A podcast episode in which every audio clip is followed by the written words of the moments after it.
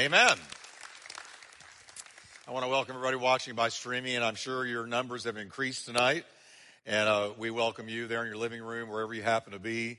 And uh, we're so glad that you've tuned in and have taken advantage of the streaming video ministry. Amen.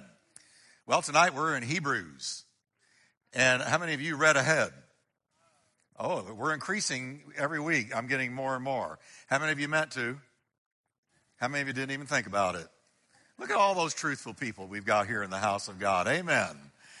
Well, tonight we're looking at Hebrews 5, Hebrews chapter 5. And, you know, Hebrews is, is deep stuff in this respect. You, you, it takes you back to the Old Testament a lot because Hebrews is written to Hebrews.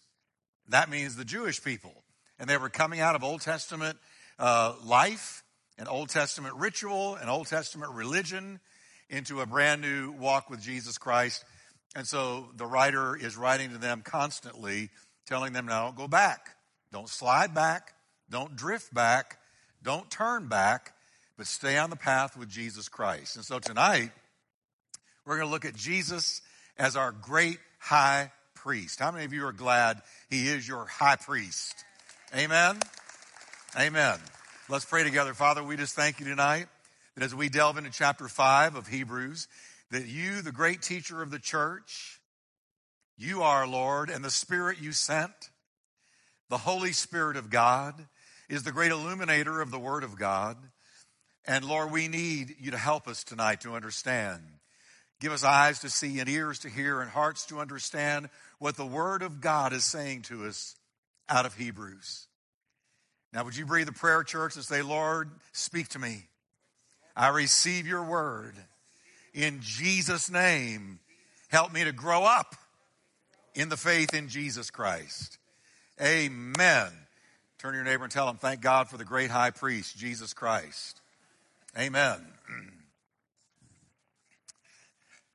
amen, amen. Now, if you've been following along, we're doing a chapter a week. And, and that's something. I could spend three months on one chapter, but I'm not going to do it. We need to move along. But because it's so loaded with truth, it's so loaded with good things. But tonight we're going to do chapter five. And last time, as we closed out chapter four, we were, uh, the writer was talking to us about Jesus as our compassionate great high priest. In chapter five, he's focusing on exactly the same thing. Now, the only high priest they had known prior to the coming of Christ, or the, the top high priest, the most recognizable one, was Aaron, Moses' brother, who was the high priest over the people as they crossed the wilderness. Those 40 years, it was Aaron who served as the high priest under his little brother, Moses. Now, Whereas Aaron was the appointed high priest for the people under, or people of Israel under Moses, Jesus, he's going to tell us now, is a better priest who offers a better priesthood. Now, I've shared with you that if there's one word that really typifies the book of Hebrews, it is what? Better. Everybody say together, better. All right? It's better. Better Savior, better blood, better faith, better covenant, better priesthood, and all kinds of things that the writer of Hebrews is going to tell us and has already told us is better in the new covenant. Better, better, better. And Jesus offers a better priesthood, and he is a better great high priest. Now, talking about priesthood and priest and all of that, let me just quickly share with you what the function was of a priest. In the Bible, the primary function of a priest was to assist God's people in accessing God so there could be union with Him. The priest did this by acting as a mediator between God and men, and also through being a teacher of the kind of life that helped the people to walk with God. So the priest did two things. He interceded for the people, and he taught them God's law. The way I always picture Jesus is this here we are. And how many of you can say, when I came to the Lord, I was in sin? Really? The rest of you don't know? You're not clear? How many of you were in sin? And how many of you needed somebody to pray for you? and stand in the gap for you. So, so when I picture Jesus, I always picture him here and God is beyond him. Jesus is in front of me, praying for me, shedding his blood for me, standing for me, and beyond him is God. And he's turning to God and he's praying to the Father for me. He's shedding his blood for me. He's removing the wrath of God between me and God. Jesus takes God's hand and my hand and joins them together. Amen? So he is my mediator. All right? That's the way Jesus, that's what he does. That's who he is. So Jesus being the great high priest, that's what he's doing right now. The Bible says, He ever liveth to do what for us? Make intercession. Well, what is he doing? He's standing between us and God. And he's praying for you, and he's praying for me. He's saying, Lord, strengthen them. Lord, carry them. Lord, speak to them. Lord, protect them. Father, watch over them. Oops, that one down there, Father needs an angel. Send them right now. He's, he's praying for you and me. It says he ever lives to do that. So he is our great high priest. Amen. Now, if you look at the Old Testament, the priest also offered the various sacrifices established by God on behalf of the people, like the burnt offering and the sin offering.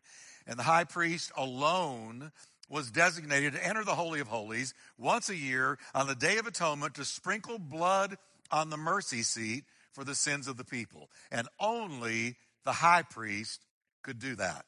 The rest of the priesthood could not go in, but the high priest could. Now, while Aaron faithfully performed his God given duty as priest, Jesus is now the one and only final great high priest who intercedes for us before God. And how many of you can say he teaches us the way of true life? Amen. Thank God for the teachings of Jesus. Eh, one of my callings and something that God's really put on me as a pastor is to share with the congregation that he's not only my savior, but he's my teacher. So we got to get that in our heads. He didn't just save me for heaven. It's not, he didn't just come to give me a ticket to ride one day, or I should say a ticket to fly. But he, he, he is my teacher. He's my wisdom. He's my knowledge. He's my understanding. And I, once I'm saved, I'm to read what he taught about how to do life. And everything that he said, just Matthew 5, 6, and 7, Sermon on the Mount. That's enough to keep you busy for years. So he's my Savior. He's my priest. We're going to see that he's also our King and he's our teacher. He's our teacher. I love the teachings of Jesus.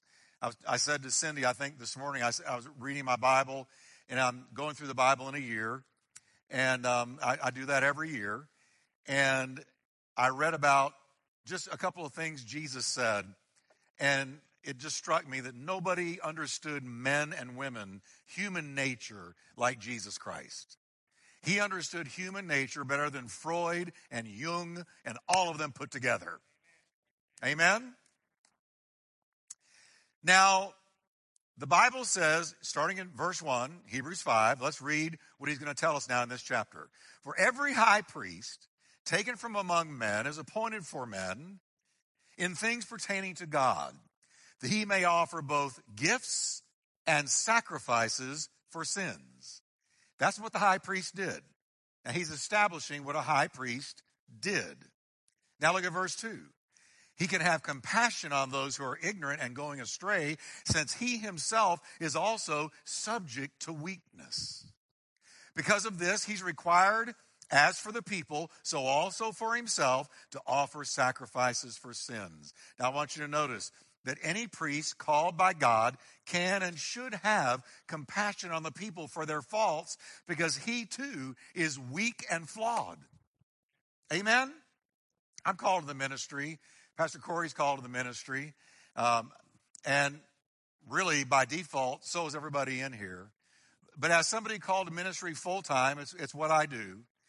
I can tell you that I'm more aware of my flaws and weaknesses and shortcomings than anyone in this room.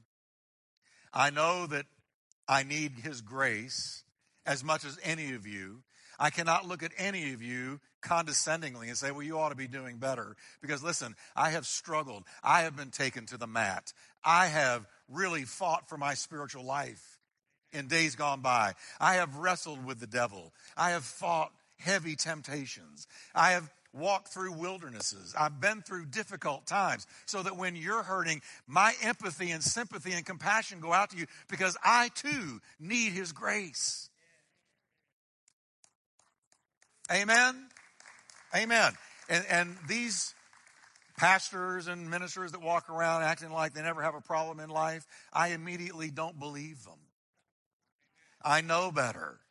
Because until we go to heaven, we're all fighting the flesh. We're all fighting the devil. We're all fighting the world. And we're all leaning on Him and learning to lean more and more every day. And we all need the grace of God. If you need the grace of God, give Him a hand of praise tonight. Amen. Thank God for grace. Are you thankful for grace? Now, the next thing He's going to show us is that the priesthood is anything but a career choice. Verse 4 And no man takes this honor to himself, but he who is called by God, just like Aaron was. Now, let me tell you the truth about genuine ministry. Genuine ministry always begins with an irrefutable, undeniable, persistent call from God.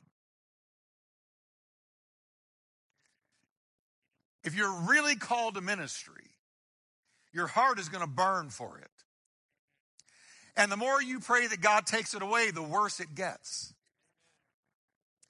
Until you are consumed by an all consuming desire to minister the Word of God to people and reach souls for Christ. It is an inner burning. It's not an intellectual idea. It's not a good idea. It's never a good idea to go into ministry unless it's a God idea. Because ministry will chew you up and spit you out if you're not called. And even if you are sometimes, it'll chew you up and spit you out. It begins with God's choosing, not ours. Uh, you know, I don't know, I can't speak for all pastors or all ministers, but I can tell you many, many, many times I have looked up and said, God, I don't understand why you called me, why you chose me to go into ministry. I don't get it. Because sometimes I have felt so unfit for it and uh, just just looked up and said, you know, why? It's a mystery to me. Why? That all the people I was running around with, the drug culture, and all messed up in the hippie world back in the late '60s and early '70s, and uh, just just the world that I was enmeshed in, and God just reached His hand down and sovereignly touched my life, and and called me. I mean, in the juvenile home when I heard the gospel. I was the only one that got up. 50 other, you know, juvenile delinquent boys were there. But I was the only one that got up, and I got up. I can't tell you. Listen, it was by grace. Because I remember thinking, I'm never getting up. And next thing I knew, I was up. And the grace of God helped me. And I was saved that night, and I was the only one that came. That pastor, that, that pastor that came and shared the gospel with us must have left discouraged because I was the only one that responded out of a whole room. I tried finding him later to thank him. I could never find him. He, he was supposed to be a, a Baptist pastor. I was told he'd been a Baptist pastor. I had his name. I searched all the Southern Baptist rolls, all the independent Baptist rolls. I looked in the phone book. I did everything I could to find him. I could never find him. I wanted to thank him because he has no idea what happened to that long haired kid that was scared to death that got saved that night, the only one that came. He has no idea. That's why I tell you, never faint in the work of God. You never know who you're touching, you never know who you're reaching. And when I get to heaven, then I know I will find him. And I will thank him for leading me to Christ. Amen. And the writer of Hebrews is telling us that this was true. It goes without saying of Jesus Christ himself. He didn't choose himself, he was chosen. He says in verse 5 So also Christ did not glorify himself to become high priest. But it was he who said to him, that is God, You are my son, today I have begotten you. Now, the writer right there is quoting from Psalms 2, verse 7, which is the first messianic psalm. If you want to read the first messianic psalm, go to Psalm 2 when you get home tonight. It is chock full of messianic prophecy. It clearly predicts here the Immaculate Conception. Listen to the words again. You are my son. This day I have what? Begotten you. Jesus said, God so loved the world that he gave his only begotten son. That whoever believes on him will not perish but have everlasting life. The use of that word is very important because it tells us that Jesus Christ was conceived by the Holy Spirit in the womb of young Mary. She did, he did not have an earthly father. His father was literally God in heaven. And that's how he can be called the only begotten son. Never been one before him, never will be after him. That was the one and only, one time only, immaculate conception. Now, the writer is reasoning that if Aaron was called out by God to be high priest, then so much more is Jesus, God the Son, appointed by God the Father to be our great high priest. For whereas Aaron was called out from among men to be priest, Jesus was begotten of God by the Holy Spirit, literally overshadowing Mary. And that holy thing conceived in her was the very Son of the living God. And if you don't believe that, you're not a Christian. Christianity is sandwiched between two miracles an immaculate conception and a miraculous resurrection. Amen? Now, then the writer makes reference to a really mysterious guy found in the Old Testament. His name is Melchizedek. And I've never met a Melchizedek in life. I don't know that any woman has ever named her son Melchizedek. If you have, can I meet you after church? I want to, because I want to meet your Melchizedek, because I never met one. Mel is the closest thing I know to it. Hey, Mel, Kizedek. But we find about him here in verse 6. The writer says, as he also says in another place, that is, the he being God, you, talking to the Son, are a priest forever according to the order of Melchizedek. Now, there again, he's quoting a psalm. This time, Psalms 110, verse 4, where the psalmist makes reference to a man named Melchizedek. Melchizedek is the first person in the Bible to be called a priest. He informs us that Jesus is a priest according to the order of Melchizedek. Now, if you're like me, I read that and I go, what does that mean? Who is this mysterious man? And what is the order of Melchizedek? Well, we first encounter Melchizedek in Genesis, following Abraham's victory over several kings that had gone to battle against the king of Sodom and Gomorrah. You remember that battle? If you recall, Abraham's nephew Lot had foolishly moved his family into Sodom. First, he pitched his tent looking towards Sodom. Then he ended up moving his family into Sodom. Then they built their house and settled down in Sodom. And it became the curse and bane of his life. But there was a time when Lot was living there with his family that the king of Sodom, along with four other kings, got into a ferocious war, a battle with four other kings. So you had five against four. And the Bible says that when Abram heard, oh, and by the way, the king of Sodom lost that battle. He had five kings going against four, and the four whipped the five. Now, Abram heard that his nephew Lot had been taken captive by these victorious armies and carried away. Lot, his wife, his daughters, all of them had been kidnapped and carried away, along with all of the goods and everything else they could, they could pillage in, in the city of Sodom. And so Abram said, I'm going to have to go after them. I, you know, I love the courage of a man of God.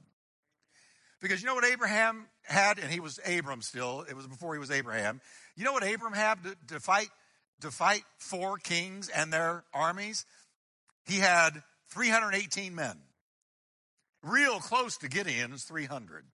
He had 318 servants who the Bible says, let me read it.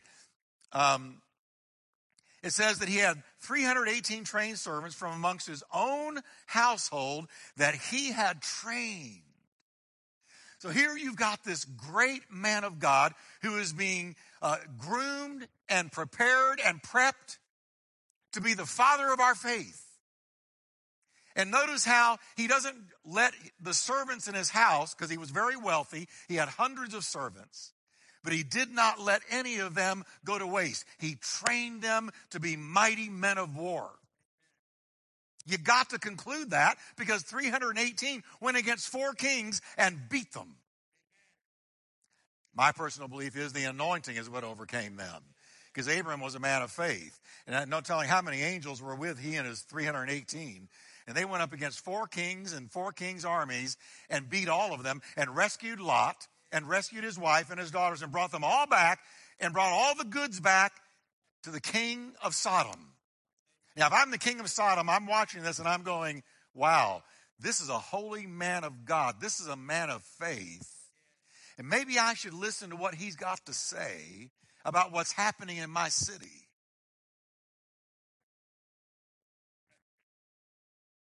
But he didn't. It should have been a wake up call, but it wasn't. All right, it was as Abram was meeting with the king of Sodom, and the king of Sodom tried to give him money for winning the battle, and Abram said, I don't want your money. I didn't do this for your money. And he said, I don't want your money because I don't want you going out of here saying that you made Abram rich. My blessing comes from God, not you, especially not a pagan, sinful king in an exceedingly sinful city. I never want it said, You made me rich. It's God that made me rich. Now, as he's meeting with the king of Sodom and they're having this little discussion, and somewhere along that time frame, literally, Melchizedek steps onto the pages of Scripture out of nowhere. We've never heard of him. We don't know who he is. Suddenly, he's there. Genesis 14, 18. Then Melchizedek, king of Salem, brought out bread and wine. He was the priest of the God Most High. And he blessed him and said to Abram, Blessed be Abram of God Most High, possessor of heaven and earth, and blessed be God Most High, who has delivered your enemies into your hand. And then he, Abraham, gave to, Melchizedek a tithe of everything. Now, heretofore, we know nothing of this man. We don't know anything about this guy. Out of nowhere, he, he's there. We're told he's the king of Salem, and the king of Salem means the king of peace. Salem meant peace. So he's the king of peace. Now, now what we're going to learn, and you can start recognizing it now, is that he's a type of Christ. So doesn't it make sense that he would be the king of peace? He's a type of Christ in the, in the Bible. And he's the priest of God, Abram's God. He blessed Abram's God. He worshiped Abram's God. He appears to celebrate Abram's victory, and he blesses the God of Abram, and he also attributes Abram's victory to the God of Abram. And not only do we hear the word priest here for the first time, but we also hear the word tithe for the very first time. Abram gives Melchizedek a tithe of all. So he gave him a tenth of everything he brought back from that battle. He wouldn't let the king of Sodom give him anything, but he gave Melchizedek a tenth of the spoils. So we have the first priest and we have the first tithe. Now we're going to look more closely at Melchizedek in chapter 7 when he spends virtually the whole chapter on it. But let's lay some groundwork in our understanding of Melchizedek because he figures big in the book of Hebrews. The commentators suggest that Salem was likely ancient Jerusalem. So when it says he's the king of Salem, it's probably referring to ancient Jerusalem, of which Melchizedek was king. He was the king, more than likely, of ancient Jerusalem. Now we know that Jerusalem lay on Abram's route homeward, and it was within a, re- within a reasonable distance of Sodom, so it makes total sense that Abram encountered him on his way home. Melchizedek being called a priest suggests that some kind of offerings were made by him on behalf of his people, or he would never been, uh, have been called a priest. Because that's what priests did. They made offerings on behalf of the people they were interceding for and served as mediator for between them and God. So he must have been offering some kind of offering in ancient Jerusalem on behalf of God's people. Hence, he's called priest. But he was a king priest. He was the king of Salem, but he's also a priest on behalf of the people. Now, that, folks, listen carefully, sets him apart from Aaron. It puts him higher than Aaron. This is why Abram gave him a tenth, tithe to him, because he was greater than Aaron, because he served as a king priest, a priest king, not just a priest, not just a king. So he's greater than Aaron. And that's what makes him a type of Christ because our Jesus is not just our great high priest, but he's the soon coming king of kings and Lord of lords. And he's going to serve as and rule as king over all the universe when he comes to set up his millennial kingdom. And I am praying that that is sooner than later. What about you? Amen. And when King Jesus comes, there's not going to be any more elections. Not going to be any Democrats, Republicans, Libertarians. Not going to be any more voting booths and cheating at the voting booths. Not going to be any more taxes. Not going to be any more crazy laws. No, the King of Kings and the Lord of Lords is going to rule the nations with a scepter of righteousness. And so, the, the, the thing the writer of Hebrews here is wanting us to get is that Melchizedek was a type of Christ in that he was a king priest. When the writer of Hebrews says that Jesus is a priest forever, according to the order of Melchizedek, that's what he's referring to. The order of Melchizedek was I'm a king and I'm also a priest. Jesus is after the same order. He's a king and also a priest. And that set him above the whole Aaronic priesthood, where Aaron was a priest only. So that's how we can say in the new covenant, we have a greater high priest because he's a king priest and not just a priest. He rules as a king. And he is also a priestly mediator between God and his people. And if we could see into heaven right now, let me assure you, Jesus is praying for everybody in this room right now. And you, you're probably thinking, oh, you know, Pastor Jeff, that just throws me. How can, how can he pray about all of us at once? I can only think about one person at a time. How does he do that? Let me ask you if I had a thousand needles and I stuck you at the same time with a thousand needles, would you feel every one of the sticks? Of course you would. If I stuck you a thousand times, you wouldn't just say, Ooh, that one on my leg hurt. But if they were happening all over your body, would you feel them all over your body? That's a weird kind of an illustration, but I'm showing you that we are the body of Christ. And so when we hurt, he feels it. If it's a million of us, he still feels a million hurts and he prays for a million needs. Are you with me? Uh, that's kind of a pulling out of error illustration, but I think it makes sense that he can feel the pain of all of his people all at once and he can intercede for all of us at the same time because he is King of Kings, Lord of Lords, very God. Amen? The things I think about up here, I, I don't know where that came from, but I think it worked. All right. Next, the writer switches gears to focus on an intense hour of prayer on Jesus' part. So he's really switching gears now. He's been talking about Jesus as the great high priest, but now he's going to talk about Jesus as the suffering Messiah. Verse 7 Who, that is Jesus, in the days of his flesh, when he was a man, when he had offered up prayers and supplications with vehement cries and tears to him who was able to save him from death, and he was heard because of his godly fear. Stop there. I believe, and so do most of the commentators that I read, that this is a reference to Jesus' prayer in the Garden of Gethsemane. That's what makes the most sense. It describes an intense prayer. Watch this loud cries. Your Savior, my Savior. If you'd been within earshot of that garden, you would have heard Jesus crying loudly. Loud cries, desperate cries, cries with great volume, and hot tears. It says vehement cries. That means almost convulsive cries, constantly crying out, tears streaming down his face. Dr. Luke, and it makes sense it was Dr. Luke that really homes in on this moment because of what happened to Jesus as he was praying this way. Luke informs us in Luke 22 44, for he was in such agony of spirit that he broke into a sweat of blood with great drops falling to the ground as he prayed more and more earnestly. I'm going to suggest to you tonight it's the first of several places he shed blood. It wasn't just on the cross, he's shedding blood here.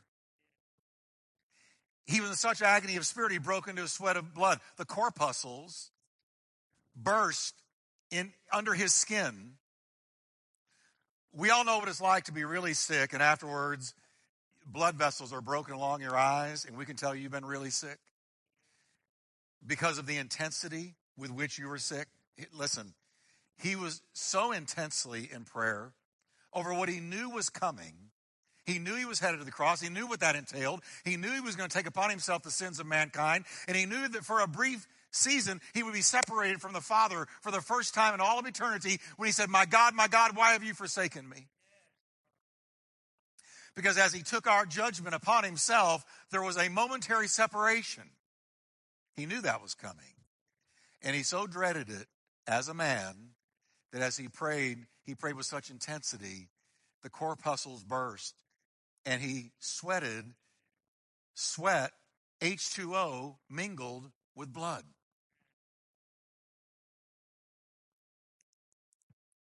I've read accounts, medical accounts, where that has been documented with other people experiencing it. Not often, it's rare, but it's been documented.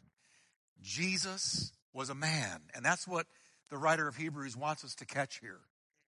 He was a man. The writer of Hebrews tells us he was praying to the God who could save him from death.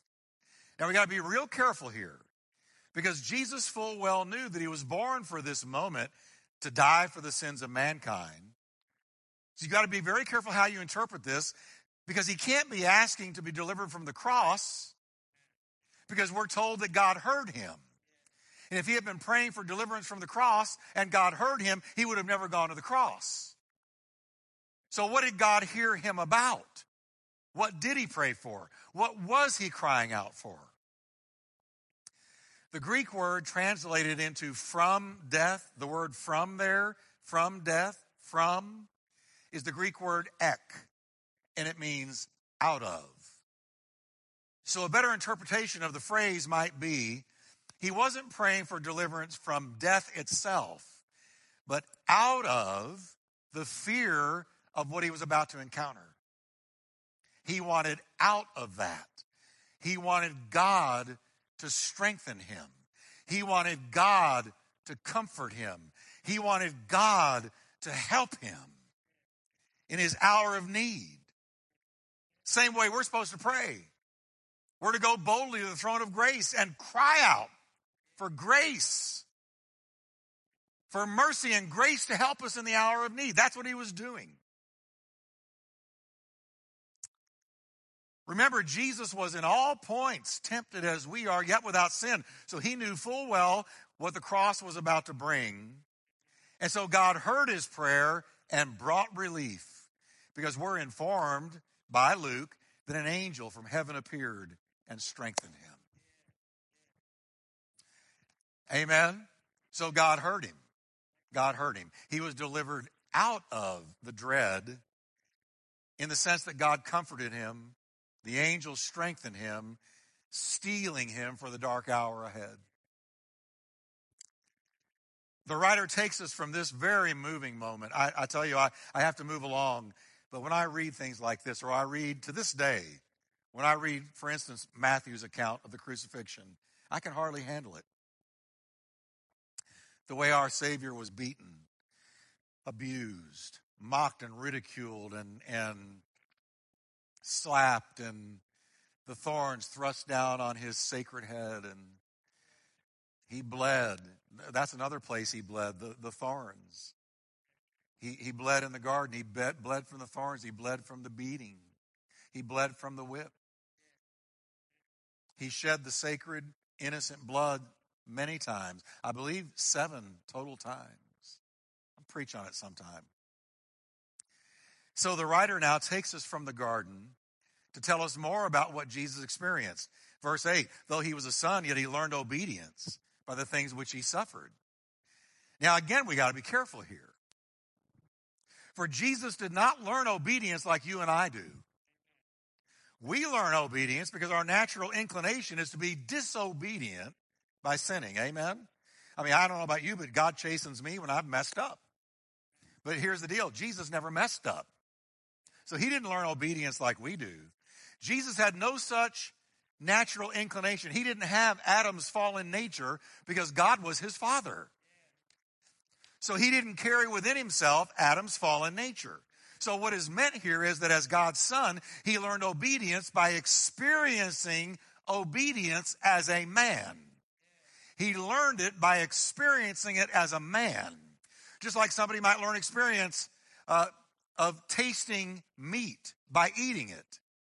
Jesus experienced firsthand the difficulty in obeying a very hard and difficult command from God, yet without sin. Because God's will was go to the cross. If it be thy will, Father, help me to avoid this cup. Nevertheless, not what I will, but what you will. Not my will, but yours be done. That was Jesus experiencing the pressure of obedience to a hard command. He tasted it.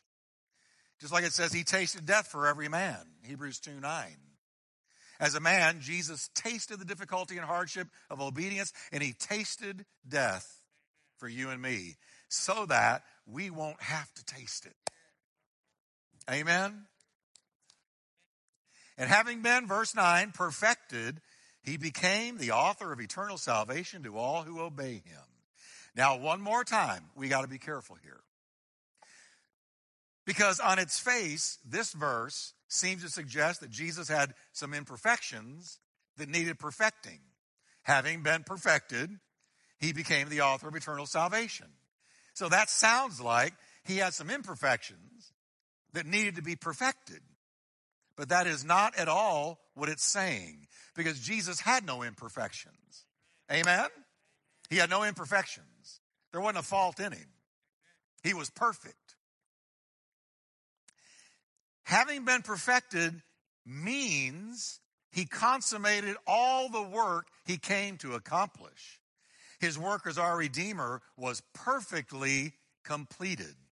And that positioned him to be our great high priest, king, and the author of our eternal salvation through his shed blood. So his character was not perfected. His work was perfected in that it was finished. That's why on the cross he said those three words, it is finished, perfected, completed, done. Amen? Can we thank the Lord that He went all the way to the cross and perfected our salvation right there? Amen. Now we're headed towards the close. Next, the focus cha- uh, changes. Verse 10 of chapter 5 in Hebrews, called by God as high priest, according to the order of Melchizedek. Okay, we got that. Verse 11, of whom we have much to say and hard to explain, since you have become dull of hearing. Now, notice how he's turning his attention from Jesus, the great high priest, to the spiritual condition of the people to whom he writes. So there's a gear shift here. He said, Now that I've told you all about him, let's talk about you. Everybody say, uh. He says, You have become dull of hearing. In other words, they can't appreciate the meat of the word because they're stuck in spiritual infancy.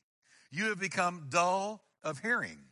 Look what he says in verse 12. For though by this time you ought to be a teacher, you need somebody to teach you again the first principles of the oracles of God, and you have come to need milk and not solid food. Now he's shooting very straight with the Hebrew uh, people here, the Hebrew Christians, and those that were close to accepting Christ. He's saying, look, by this time, you ought to be out there teaching the Word of God. You ought to be involved in ministry. You ought to be reaching others for Christ. You ought to be uh, uh, doing a Sunday school. You ought to be teaching some class. You ought to be out there. You ought to be off the bench and onto the field and in the game and carrying the ball. But you're not. you you're, you're stuck. You're stuck. And I'm going to tell you something, church. There's a whole lot of Christians that have been saved a long time, but they're stuck. They have not grown beyond infancy. They are still wetting their diapers. They are still on milk. And if you give them meat, they choke on it because they don't have any teeth to chew it with. They're, they have not grown up. It's too quiet in here for my uh, comfort. do, you, do you ever get the feeling that I should be further along than I am? Come on, tell the truth. I have. I should be further along. Have you ever felt that way? Have you ever felt like I'm not really growing like I know God wants me to? Tell the truth. I, have been there, done that, got the t shirt, right? Here's what he's saying He's saying, you, you ought to be out there rightly dividing the word of truth, ministering Jesus to people, and instead you're stuck. You're stuck in the crib of spiritual infancy. And then he tells us the hindrances that are caused by spiritual infancy. Verse 13 For everybody who partakes only of milk, here's the problem, is unskilled in the word of righteousness, for he is a babe. Now, I wanted to look that one up in another version, so I'm just going to give you a paraphrase, the Living Bible. Listen to this. You are like babies who can drink only milk, not old enough for solid food. And when a person is still living on milk, it shows he's not very far along in the Christian life and doesn't know much about the difference, uh oh, between right and wrong. He is still a baby Christian. What does a baby Christian mean? How does it manifest? How can you spot it? When they are presented with something that is very wrong, or at least kind of wrong, or fairly wrong, or 45 degrees wrong, and they don't see it. They don't discern it. They can't tell. You know why? Because it says you're unskilled in the word. You don't have enough of the word in you to tell what's right from wrong, what's good from bad. There's so much I could say here. I will tell you, and again, I have all kinds of faults, shortcomings. I'm not preaching at you, I'm talking to you and, and to those watching and, and later by radio listening, let me talk to you straight for a minute. As a long term pastor, I'm amazed at how Christians who can sit in church and hallelujah, kumbaya, praise the Lord, lift their hands, but go home shacking up with somebody.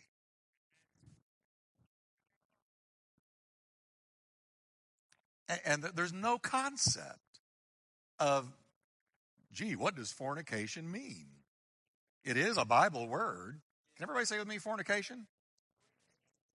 And yet, they live in that, but come to church, hallelujah, praise the Lord. They want to teach, they want to minister. I say, wait a minute. But you're in sin. Oh, no, no, no. God understands. God has told us we're married. Oh, really? Really? And how many people has God told you you're married to? This is just the current one. I'm only giving you an example. There's lots of examples. And, and it just blows my mind that Christians today have no concept of this kind of thing. It's like, let me tell you, when I got saved and spirit filled and I started following Jesus, me and all my friends, my male buddies, we knew what fornication was. We knew what sexual sin was. And we knew what God's word said about it. But today's culture, if you feel it, it's got to be right. If you don't feel it, it's got to be wrong. We're not submitted to God, or I should say to God's word. We're submitted to our emotions. And we say, well, if God gave me the emotion, because I'm feeling a real warm fuzzy here with this person. So if God has given me, uh, you know, a, a real great emotional high with this person, then it's got to be right. No, no, no, no. Listen, your emotions will lie to you. Your emotions will lie to you worse than almost anything in the world can lie to you. So, how can it be wrong if it feels so right? It can be real wrong, no matter how right it feels. But that's just an example. He's saying here that when you're stuck in spiritual infancy, you, you don't have any discernment. And we don't want to be that way, folks. Um, do you know that there are people who are born with an inability to feel pain? They have no nerve endings. They can't feel pain. It's a disease. I, I can't remember the name of it, but I've read about it. And these people are a danger to themselves their whole life because if they put their hand in a fire, they can't feel it. If they break a bone, they can't feel it. If, if they get cut, they can't feel it. And so they can be walking around bleeding out and not even know. They have to have people with them and they have to be very, very careful. And you can get that way if you have no discernment if you have no discernment and you're not growing in the word, you're not growing in grace, you're not putting roots down, but you're staying stuck in infancy, you have no discernment of what is hurting you and what isn't. That's the idea. How many of you want to know if the devil's running a number on you? Come on, everybody. How many of you want to know if the devil's attacking you? How many of you want to know if the devil is trying to take you out? Come on. How many of you want to know if you're spiritually hurting yourself? A child puts into his mouth things hurtful and things uh, nutritious without any discrimination. But not the adult. An adult will say, No way I'm eating that. The child will say, I'd love to eat that. And that's why they get in trouble so often. But here's the deal. So the writer is expressing frustration. They should be more discerning. And he encourages them at the beginning of chapter 6, verse 1. Here's what we're going to read next time. Read it with me out loud, everybody. Let's stand together. I want you to read it with me because this is where we'll pick it up next week. Can we read it together? Let us stop going over. I've got two of you. I want everybody reading this with me. Are you ready? Let us stop going over the basic teachings about Christ again and again. Let us go on. Say that again. Let us go on. One more time. Instead, and become more mature in our understanding.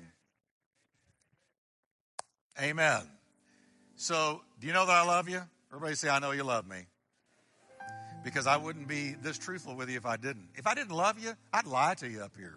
I'd tickle your ears in hopes that you give a bigger tithe or that you stay in our church. Because sometimes you come here and you get convicted.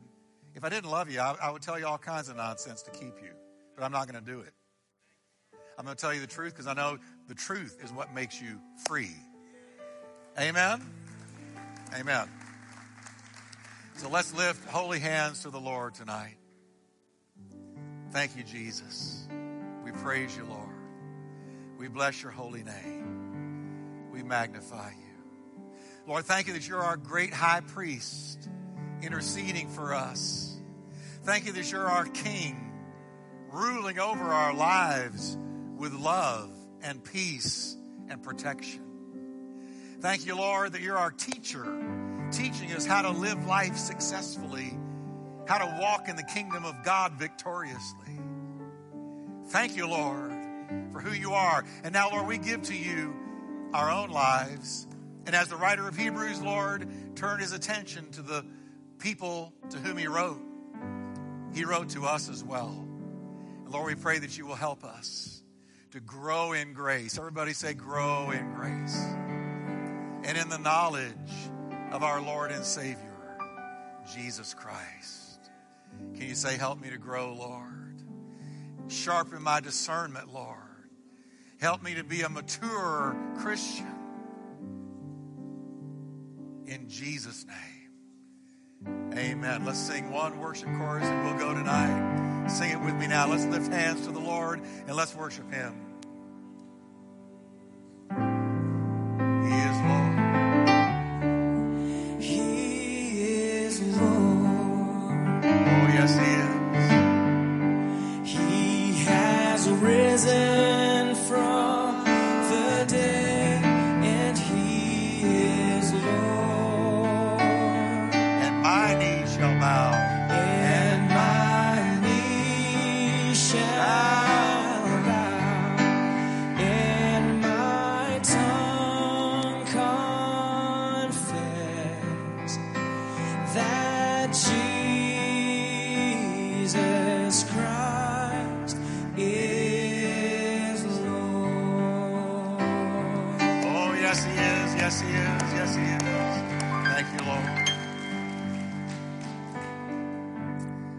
How many of you are glad you made it tonight? Wasn't it good to get into the Word of God? Now, next week, I'm going where very few care to go Hebrews 6, where it talks about it's impossible for those who once tasted of the powers to come and so on and so forth, if they fall away, to renew them to repentance. Is that talking about losing salvation? It, what is that talking about? I'm going to be there next week. Will you? Amen. Amen. This Sunday, I'm to, I, I believe I'm going to be talking about the wheat and the tares. I'm going to deal with the second parable of Jesus in Matthew 13. And why in the world does he allow wicked people to keep on being wicked right next to me and you? I'm going to answer that. Amen? And I'm going to show you you're sown into the world like a seed. He sows you. I'm going to stop there. I'll preach the whole thing. Lord, bless the people as they go. Bless them in Jesus' name. Thank you for your grace and favor and helping us to grow in grace. In Jesus' name, get everybody home safely. Amen. God bless you. Have a great, great night.